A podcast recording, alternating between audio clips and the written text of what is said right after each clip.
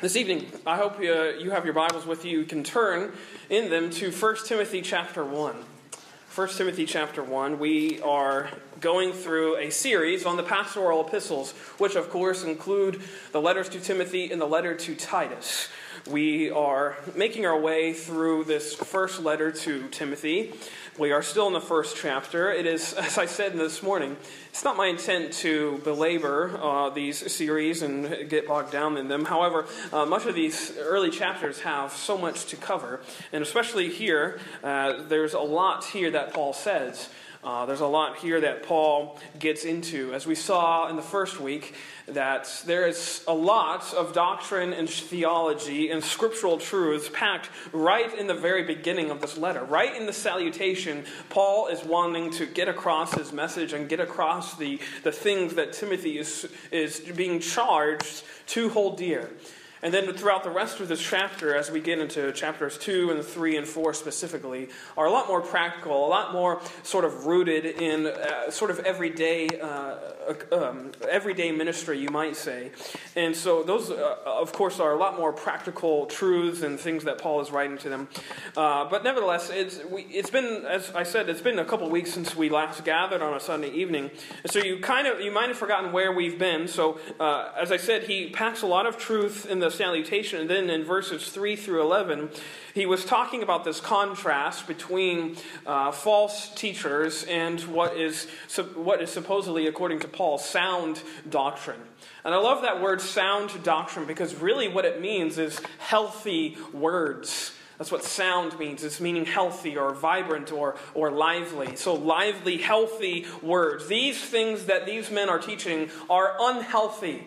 And in fact, I think it's either in this book or in 2 Timothy, he actually says that these truths or, the, or these false true, uh, doctrines that are, that are being taught by these men are like a cantankerous infection. They, they, they cling to the church, they infect it, and they make it uh, not useful or usable to God.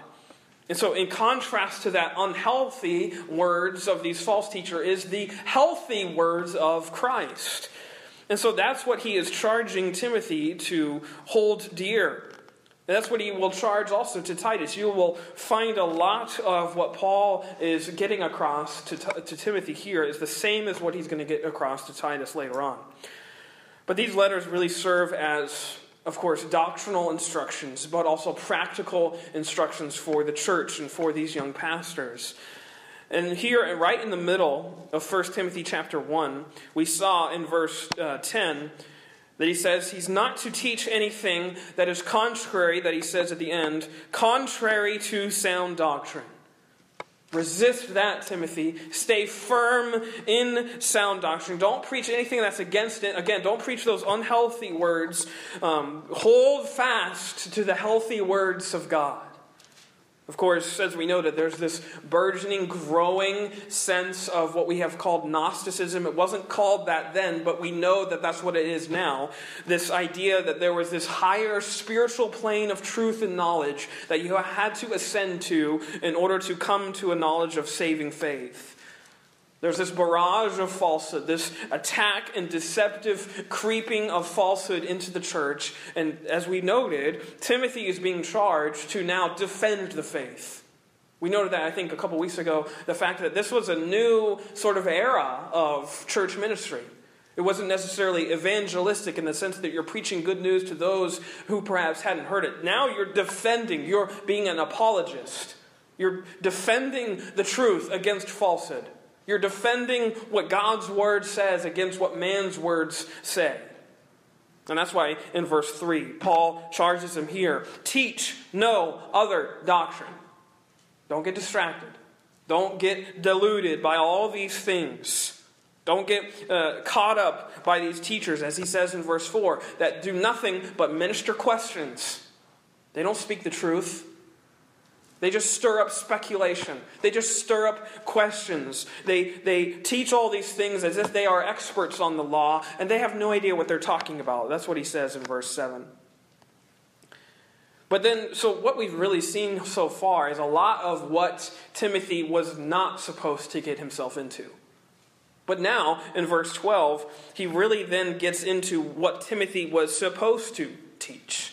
After alluding a lot to what sound doctrine is not, I think really here what you what, what we have in verses 12 through 17, which is our text this evening, is really what sound doctrine is. Okay, so against all of these uh, these uh, ideas, these fables as he calls them, these endless genealogies that just minister questions, instead of getting caught up in all of that, what was Timothy to cling to? What was Timothy in, uh, to preach in this church at Ephesus?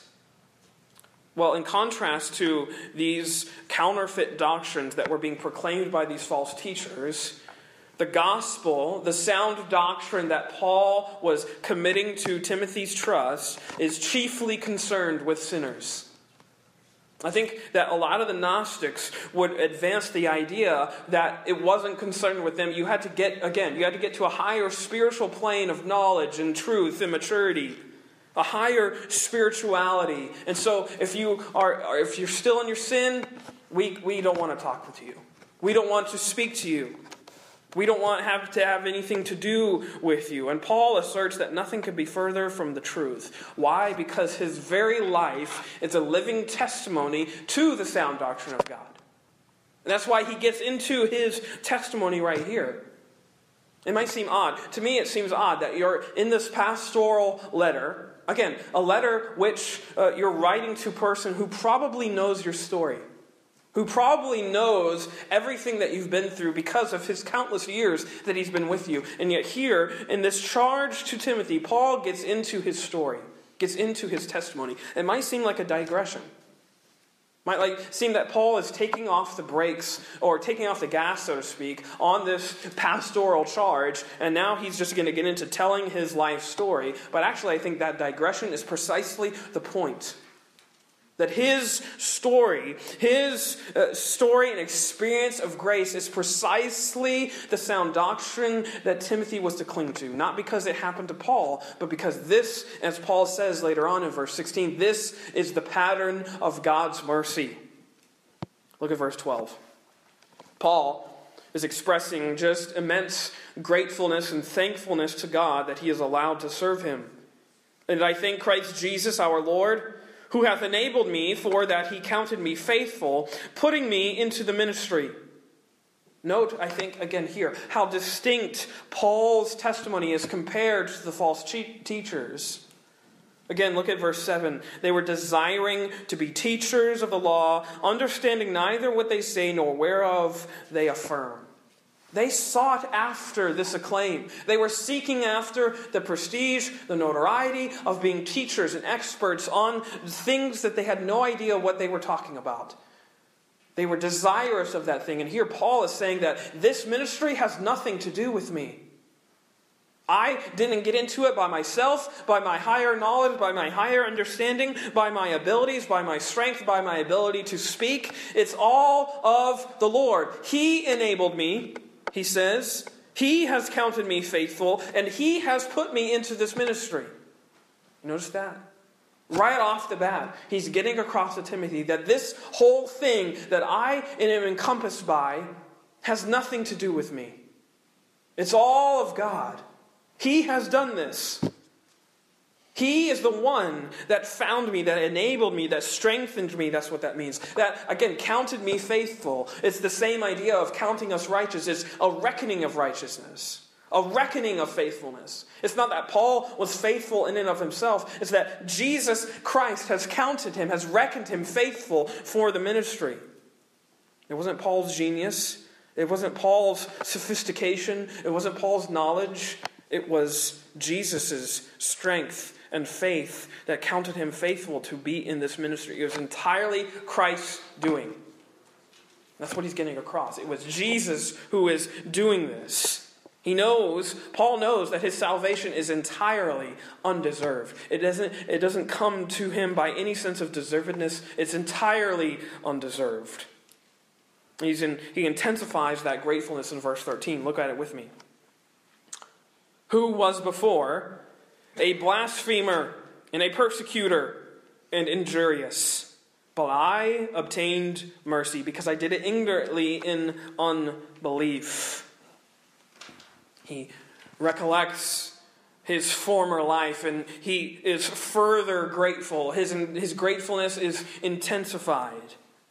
He says, I know I don't deserve this position at all because I know who I was. I know the type of man that I was before Jesus invaded my life. And yet, that's how I'm just astounded that Paul is saying that I am put into this ministry in the first place. He says, I'm a, I was a blasphemer. I slandered and smeared the truth. I actually spoke out against it. And not only that, I was a persecutor. I took action upon what I was smearing and, and slandering, and I tyrannized and tormented the church. And, an injurious, now injurious is not a common English word. We don't use it a lot, so it actually doesn't have a lot of, it doesn't grip us like it probably should. But really, what he's saying here is, I was outrageous Meaning he was just he was uh, uh, uh, prone to fits of rage. That's what that word is getting across to us. That he wasn't just a mild mannered man who just went about his persecution in just mild manners. He was outrageous. He was prone to fits of anger and rage, and that's what motivated him in his persecution and in his tyranny of the church. That's where we get. Look with me. We're going to look at a couple passages just to enhance this. Look at Acts chapter 8. Acts chapter 8. Paul makes no bones about his life. He is very clear with what and who he was. Here, this is Luke writing, of course, Luke writing the book of Acts, and here he records, and Saul, uh, verse 1 of chapter 8, and Saul, that is Paul, was consenting unto his death, that is Stephen's death. And at that time there was a great persecution against the church, which was at Jerusalem.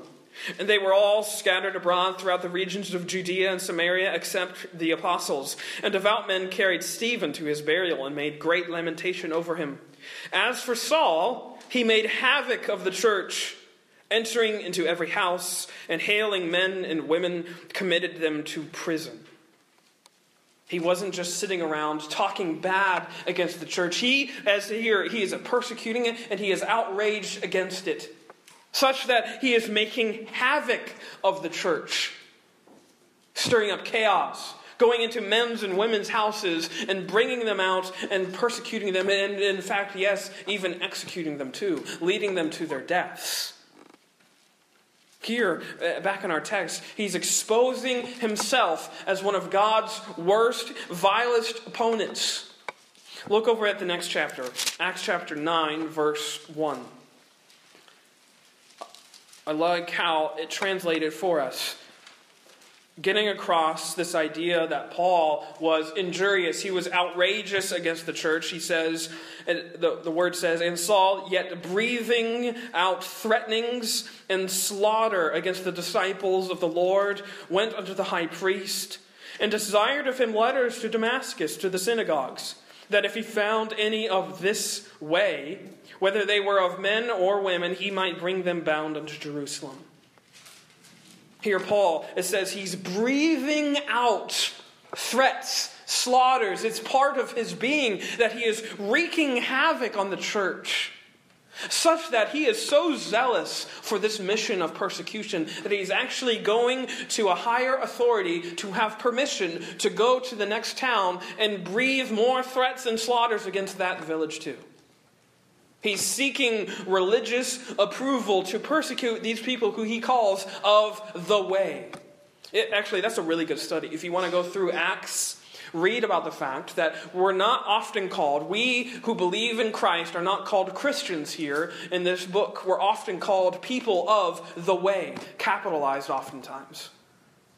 It's because it's the way of Jesus. That's what it's referring to. When you see that, you have to think of people who know the truth of the resurrected Christ. And these very people are whom Paul is persecuting, who is breathing out threats and slaughters against them. We won't go through it, but Acts chapter 22 tells Paul's entire testimony, and you can read that. Acts chapter 22, 1 through 21, tells Paul is before a high priest and he's telling his testimony. But I think we often fail to grasp the reality of these scenes. I know I do. Why? Because we live in a country, God bless America, that we have not had come to this point in our religious life where we uh, have to fear being persecuted for our faith. There may come a day when that comes. There may come a day when we who believe in Christ, the resurrected Christ, will be persecuted for that very belief. But it hasn't come to that point yet. Thank God that we can come to a place in America where we can re- worship freely, with liberty, with confidence, with no fear that the government is going to come in and persecute us. But so I think I like to think of Paul's story uh, also according to history to get a better grasp of the terror of what he is doing to the church. That's because I think you have to think of Paul here, or Saul as he's known at this point in his life. You have to think of him more of like, like a Gestapo agent in Hitler's armed forces over in Nazi Germany. The Gestapo were sent into Jewish homes, searching out Jewish refugees, hauling them out, either killing them on the spot or bringing them to concentration camps. He was uh, Himmler, the main man that was ahead of all of these uh, very, very evil men, the secret state police of Hitler's Nazi state, the Gestapo. They were, for all intents and purposes, terrorists, going into people's houses dealing out horrific and brutal crimes on men and women and children. That is who Paul is. That's what he was doing to the church. That's the type of terror and horror and havoc that he is wreaking and dealing out on these people who claimed to believe in Jesus. I think about that because I think about also that if that were happening to me, would I be the, so confident in my belief in the way that I would be okay with that? Would I be so confident that, that, that what this word says is true, that what these people around me are telling me is true, that I would be okay with dying for that person named Jesus who died a couple of years ago on this cross? And I was told that he was a criminal, but here these apostles are telling me that he's not, that he is the Savior, that he is the Messiah. I think about the faith of this early church to endure such horror, such terror. This is Paul. Any chance he got, he sought out to persecute this church. He sought out to persecute people of this way. Look at Galatians chapter 1. Here he tells a little bit of his story again in this letter. Look at Galatians chapter 1, verse 13. He says, for ye have heard of my conversation, that is my life in times past, in the Jews' religion, how that beyond measure I persecuted the church of God and wasted it. Beyond measure, he was laying waste to the church. This is Paul. The very Paul who is now writing this letter to Timothy, who is encouraging him to graciously, tenderly fight for the very truth that he was attacking the church for. Think about the change in Paul's life. I think this, uh, uh, thinking about Paul humanly, I find it very hard to believe that Paul ever forgave himself for what he did. Such is why it's in a lot of his letters. Such is why he remembers it so often. Such is why I think in 1 Corinthians chapter 15 verse 9 he says and he calls himself the least of all the apostles and yet here he is probably the most prolific of the apostles. Planting churches, establishing churches, helping pastors, preaching the gospel and yet he calls himself the least of the apostles. Why? Because he knew who he was. He remembered the person that he was before that intervention of Jesus on the road to Damascus. I often think about that too. He's on the road to uh, persecute more Christians, and that's the very spot where Jesus claims him. Paul, Paul, why persecutest thou me? He's on the way. He's on the road to persecute more that are of this faith, and that's where Jesus claims him where Jesus captures him. He knew his past. Paul knew who he was. He makes no bones about the fact that he was a shameful, sordid human being who lived a life of wretchedness. I often think, too, going back, put yourself in this first century time. Think about the, the idea of Paul, Saul, this guy who has uh, committed such horrors and travesties on the church. Yes, perhaps even people whom you know personally, he has drug off and killed and executed. And now he's claiming to preach the very things that he was executing people for. Don't you think that a lot of people were curious of Paul, were suspicious of Paul? All right, Paul, I know what you're doing. look at Acts chapter 9. You might be there already or have a finger there. Uh, look at Acts chapter 9. This was the case. This is what Paul was up against. At the early part of his ministry, people were suspicious of this guy who was, now, who was before wreaking havoc on the church, is now seeking to help the church. Look at verse 21. Excuse me, verse 20. And straightway he, that is Saul, preached Christ in the synagogues that he is the Son of God. Isn't that amazing? Right away, after Paul has been saved and he goes to Ananias and all the events there, right away, he goes into the synagogues and he preaches. And notice what he preaches? He preaches Christ. Verse 21 But all that heard him were amazed and said, Is not this he that destroyed them, which called on this name in Jerusalem, and came hither for that intent that he might bring them bound unto the chief priests? But Saul increased the more in strength and confounded the Jews which dwelt at Damascus, proving that this is very Christ. This is Paul. He was so passionate about God's forgiveness because he knew that God's forgiveness was his only lifeline. That's why he's telling Timothy here, this is who I was, and this is who I am now. You have to believe me, Timothy. This is the truth of sound doctrine. That sound doctrine deals with sinners, because sinners are all that there are, and I was one. I know that I am one. Despite his past, back in 1 Timothy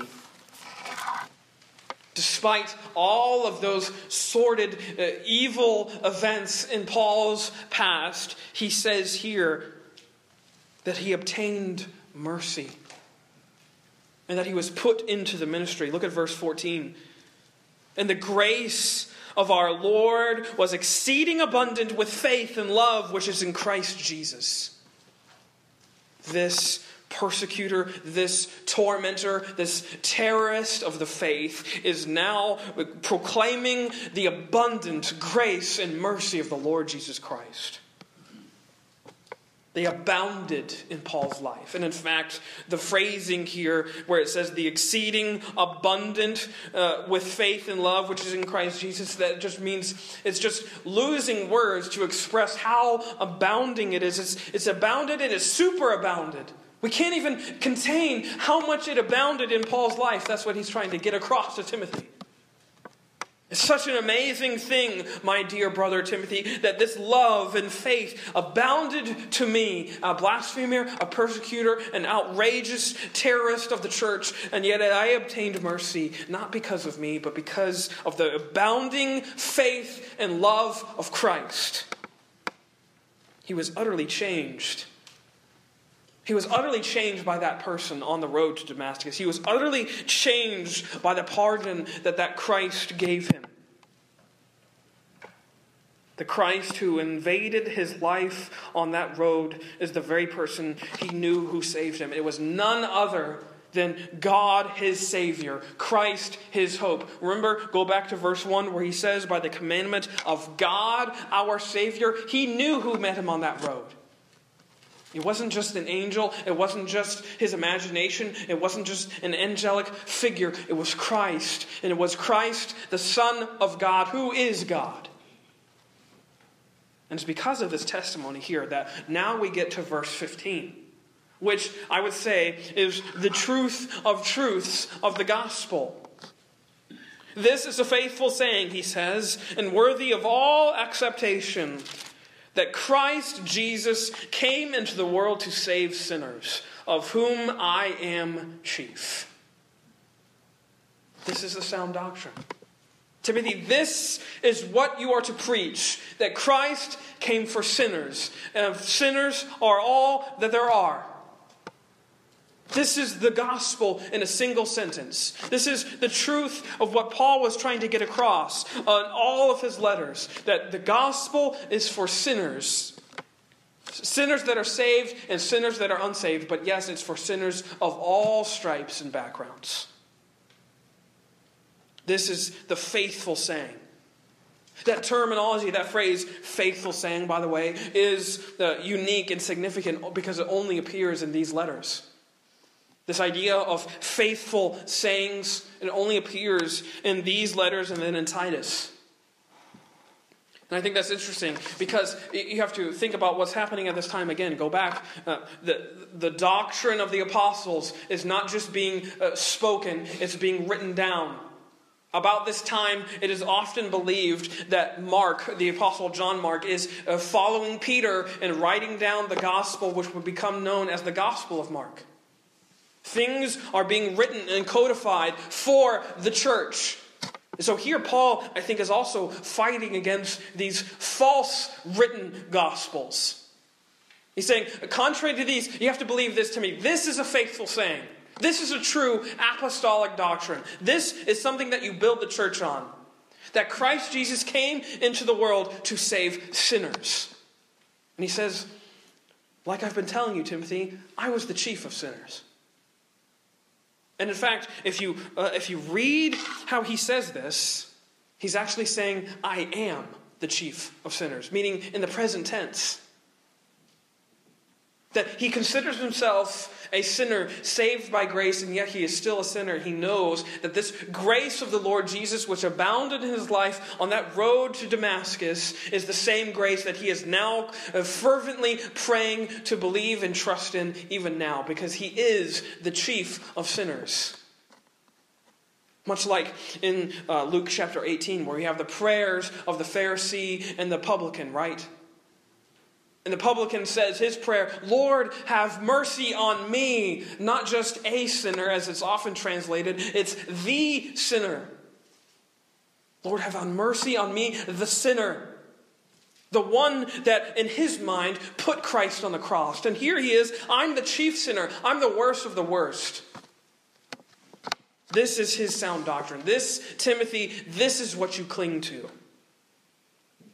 That the gospel is for sinners. And in fact, if you go back to Matthew, let me read it. I just thought of it. Matthew, you don't have to turn there. I'll just try and read it really quickly. Matthew chapter 1, we get the vision of, of uh, Mary being told that she is pregnant with Jesus. Look at verse 20, 21, or you, uh, I'll read verse 21. And she shall bring forth a son and thou shalt call his name Jesus, for he shall save his people from their sins. From the very beginning, this has been Jesus' mission. This, as we noted this morning, this is Jesus' assignment. And here Paul is doubling down on it. Jesus came into the world to save sinners. And he says, Of whom I am chief. And no doubt, I think he was trying to get across to Timothy that you are a chief sinner too. This is, I think, the key to discipleship. The key to being a disciple of Christ in the church is seeing yourself as the worst sinner that you know. I think I, I, I think I referenced this a while. I have a, friend who, who wrote this funny quote. It always strikes me funny that he, he quotes um, that all have fallen and come short of the glory of God, but that hasn't stopped us from comparing distances. I think that's very true. Just like the Pharisee and the publican, right? Thank God that I'm not like that guy over there. I have my faults, but I'm not as bad as him. I may, I may lust after this person who's not my wife, but at least I haven't committed adultery. I may get angry with my kids, but at least I haven't hit another person. You see, we are all the worst sinners that we know. Or at least we ought to be. We all ought to have this prayer of Paul's, the prayer in our own life, that we are the chief of sinners.